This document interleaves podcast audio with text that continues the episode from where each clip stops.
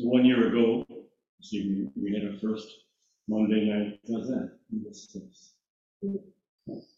So, we must also appreciate this. And uh, I want us to raise the question, how do we open to the Dharma?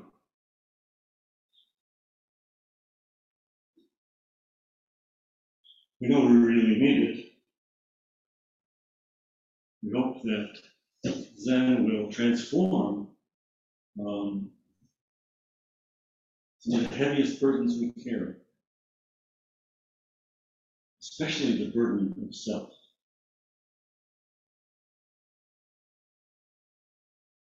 We'd like it to uh, help us transcend our doubt. Am I good enough? Our preoccupation, especially our preoccupation you know, with the hurts that don't go away.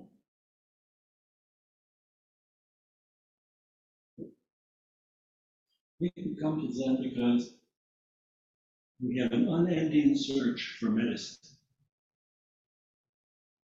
We don't even know what the disease is. We just know that there is disease. There is, um, what Buddha called dukkha. And that search sometimes brings us to Zen. Or it could bring us, you know, to Catholicism, or heroin, or acquiring PhDs. We seek medicine. Just about inevitably, our Zen teachings treat us by showing us the disease. So I've been studying the teachings of Hui Neng, who was uh, one of the great teachers from China.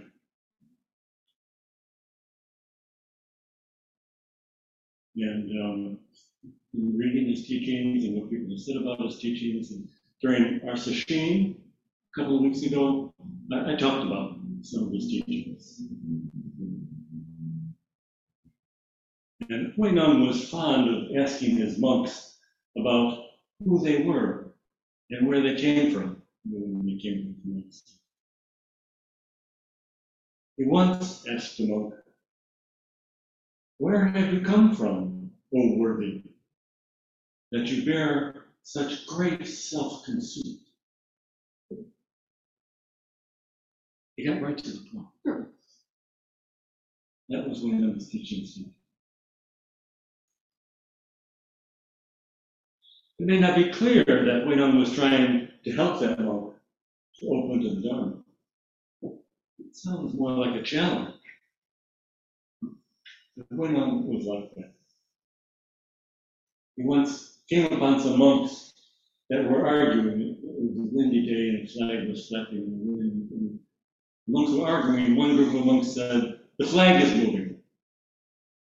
And the other group of monks said, The wind is moving. Huineng um, went up to them and said, Not the flag moving, not the wind moving, your minds are moving.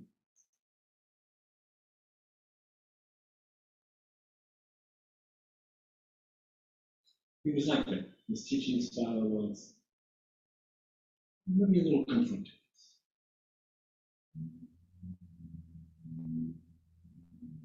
Someone recently told me that my teaching style is one of subtle guidance, which is nice. That's, that's what my name, Myoshi, means, subtle guidance. And they said that they could imagine someone coming to the Zendo for the first time and hearing one of my Dharma talks and feeling it was not very impressive.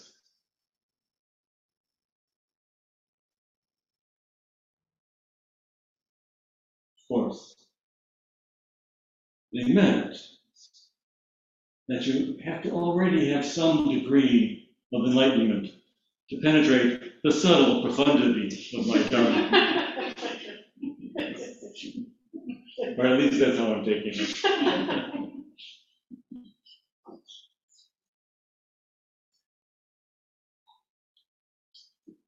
They were saying, you have to be wise to seek wisdom.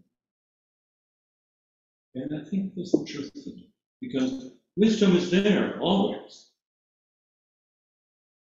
But it really is up to us to find it in our lives.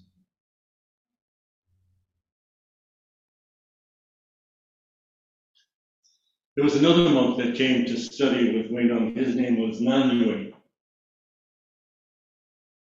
And when Huineng met Nan Yue for the first time, he asked him his name he came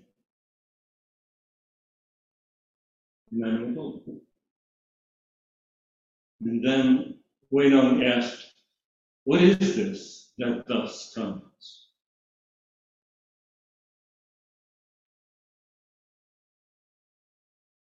we can really see how the success of the teaching depends on uh, the attitude of the student. Nan Yue could have heard that question as if Huineng was saying, Well, tell me something about yourself. I'll get a job interview. Maybe the first canned question that get asked. He could have forced Huineng's question, forced it to fit his practice categories of how to have a conversation. We do this all the time. Everything we encounter is unique. And we could use each experience we have to break through to just this moment.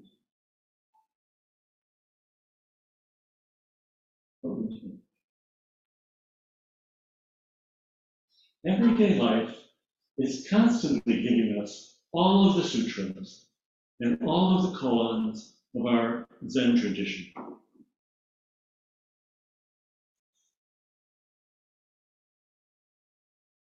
In this encounter between Huineng and Nan Yue, the story is it wasn't until years later that Nan Yue could return to Huineng and give him a reply to his question, what is this that thus comes? Now, Huineng did not tell Nan Yue, you should study this question for six years and then tell me the answer. Nan Yue just knew that there was something in that question. There was something there that might open reality and liberate him. And he stayed with it until it hatched. He stayed with the question, who am I really? What is this that thus comes?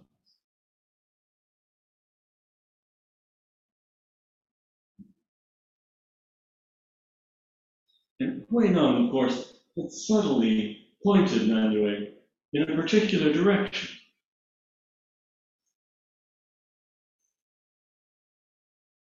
What is this that thus comes? Pointed Nan Yue to the direction, I'm not a, a me, but a this.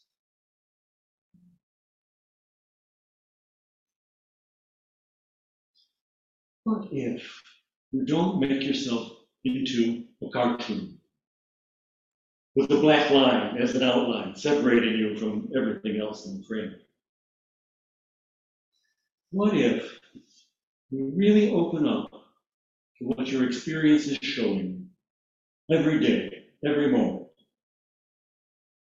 about who so called you really is? Nan Yue was a Dharma vessel. He'd already figured out that you don't find the truth in someone else's mouth. You find it in your experience, your openness. You might think that he spent six years thinking about what Huineng said, but really, what he did was he used what Nong said to help him investigate his life, and his real experience. And there's no other way to work it.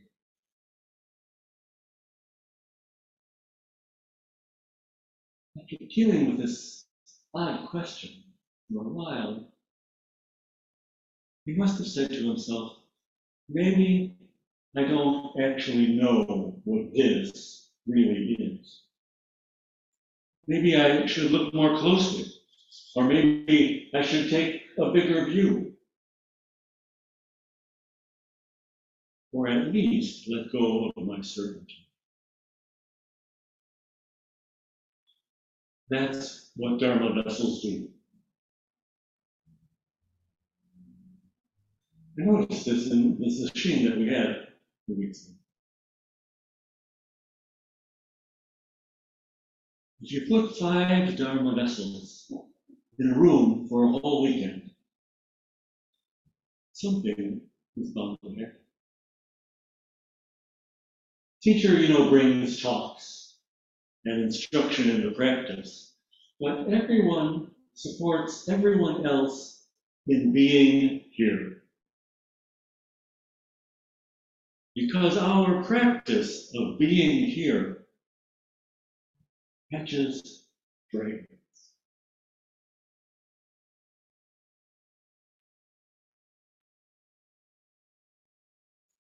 Someone recently introduced me to case 31 in the Blue Cliff Record, a collection of koans.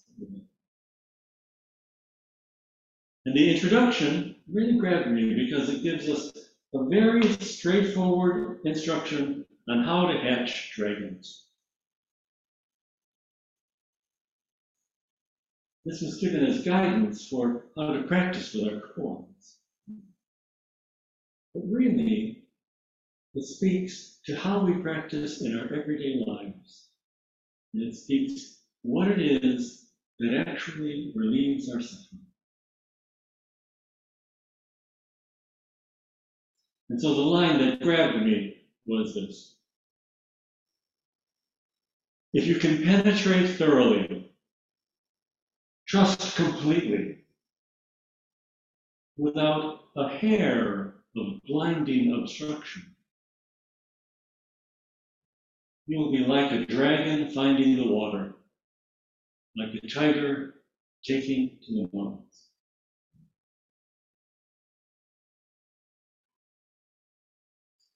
When I read this, I thought, what an elegant set of guidelines for our Zen practice.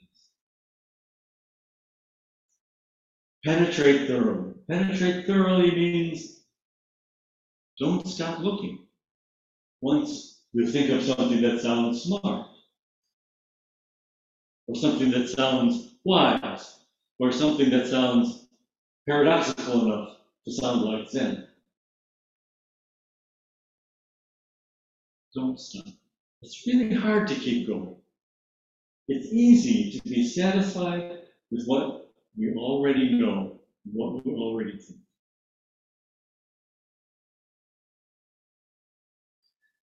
The ancient sutras repeatedly said that Buddha encouraged, enthused, and inspired those who heard his sermons. I hope we didn't preach too well. Because then people would have gone away from his sermon saying, Wasn't that wonderful? I feel so much better now. They would be satisfied. But satisfied is not the way to penetrate the Dharma. I think actually that description of Buddha's sermons emphasizes the ongoingness of way seeking mind. Dharma vessels are never full. Once you've added enough Dharma, the bottom falls completely.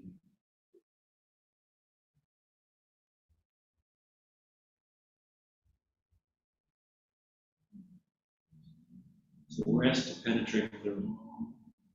The instruction also said to trust completely. Trust completely means that whatever is right here is a Dharma gate. It's, in fact, the only Dharma gate there is. And if we look, we see this in wall. Recently traveled to uh, southern Missouri, where my friend Larry lives. Larry, uh, five years ago, was diagnosed with pancreatic cancer. Most people don't even live this long. So he's hanging in there. It's maybe a little bit more tired than he was the last time I saw him. And then just a week ago, I went to Seattle. And saw my brother, my older brother, who also was looking a little bit more tired than the last time I saw him. His voice is weaker um, because he had uh, surgery to remove a um, liver cancer.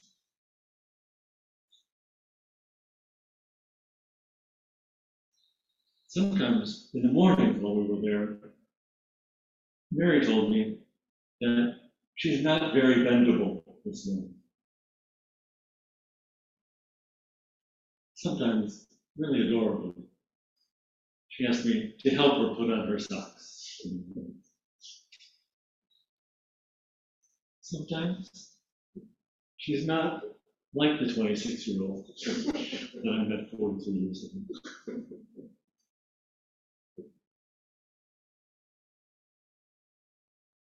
We see this, and we really do not want to penetrate the Dharma of everyday life. The Dharma of everyday life is the Dharma of impermanence. It's the Dharma that says clinging to the past causes suffering.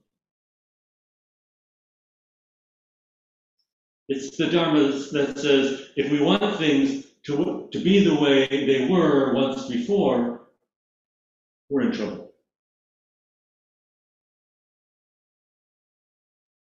The Dharma of everyday life says over and over again everything only arises as part of the kaleidoscope of constantly evolving conditions. And that's all it is. Just the evolving. Each one of us is just the evolving. If we would open up to the Dharma of everyday life and trust that this very thing will awaken us, we would see this immediately.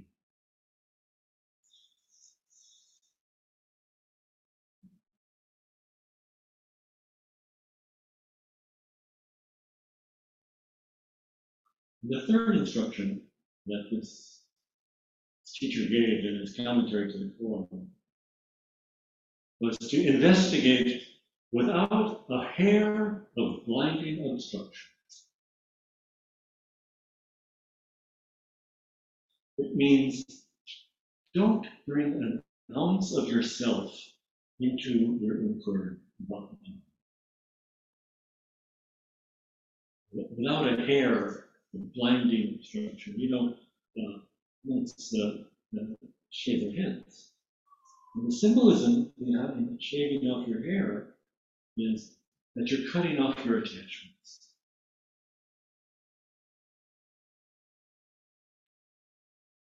That's what this instruction is saying. We, if we really want to encounter the Dharma, we have to drop away our attachments, especially our attachment to self. If you work on a koan because you want to get the right answer to impress your teacher, you've already built a wall between yourself and the Dharma. if you want to protect your ideas about yourself, you're a kind person, you're a patient person. You won't really investigate what is this that has.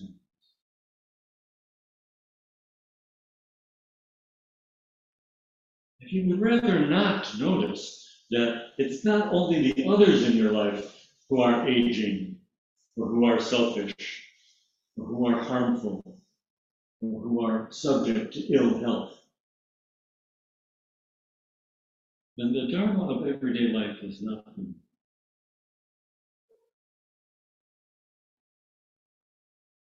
Because when we part with our blinding obstructions, hair by hair, those of us who have children notice that we can get kind of angry at them sometimes. And we really don't want to. Those of us who have spouses notice that we can do and say things that hurt their feelings. We really don't want to. But if we don't notice it, and don't repent of it, then our suffering will only increase, and we will only feel more and more alienated. So we have to look who we really are, what this really is that does comes. And we might as well admit our faults, because everybody knows them but us. we might as well soften our efforts to protect ourselves or to enhance ourselves, because that is what causes our alienation and our suffering. Remember, as a kid at school, I remember wanting to show that I was smart. I think I thought that I needed to do that in order to make me likable. I'm not sure it made me likable. I think it kind of complicated my relationships with my classmates. And when I look back on it, I think, this is what we do. I mean, I wanted to be special in order to be included. You can't have both. You can't get there from here. Yeah, you know, we take that path. Keep on digging, even though the hole is getting deeper.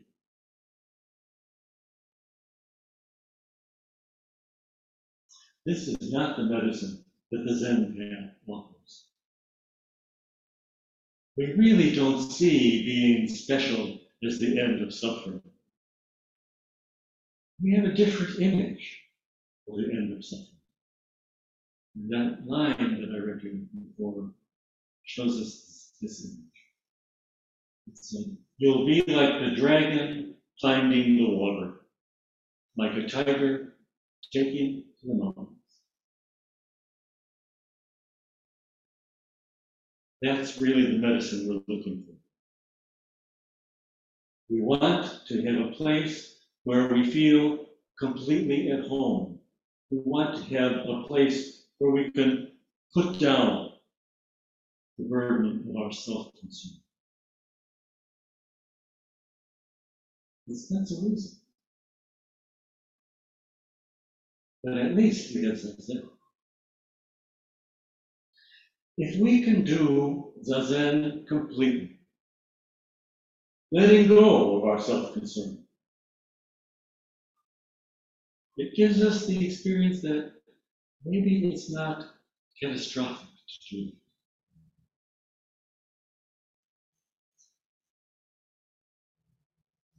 It might give us the courage to notice that the thing we want the most, which is to overcome our alienation, will never be overcome by striving or by trying to be special. only by entering in completely. And in our zazen, it's safe to do that. It's safe to enter in completely. It's safe to become still enough to notice that everything is just arising and changing together. That our categories, me and you and us and them, are pretty shallow and pretty harmful.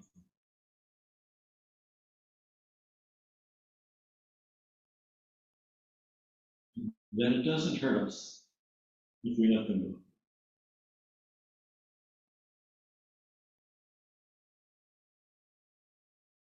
It might turn our worlds upside down if we let them go. We let go of our concerns about ourselves and our sense of our difference from others. But isn't that what you came to Zen for? The Dharma of everyday life is actually the Dharma of the Heart Sutra that we chanted. In fact, the Dharma of everyday life, despite the fact that it shows us the impermanence of everything, is our only door to real joy in this thing. Lots of things bring us pleasure. Some even bring us happiness. But joy only comes to us when we have some relief from the burden of our self importance. And it's available to you. It's available to all of us. You can be the dragon when it gains the water. You can be the Zen student when they enter the sun.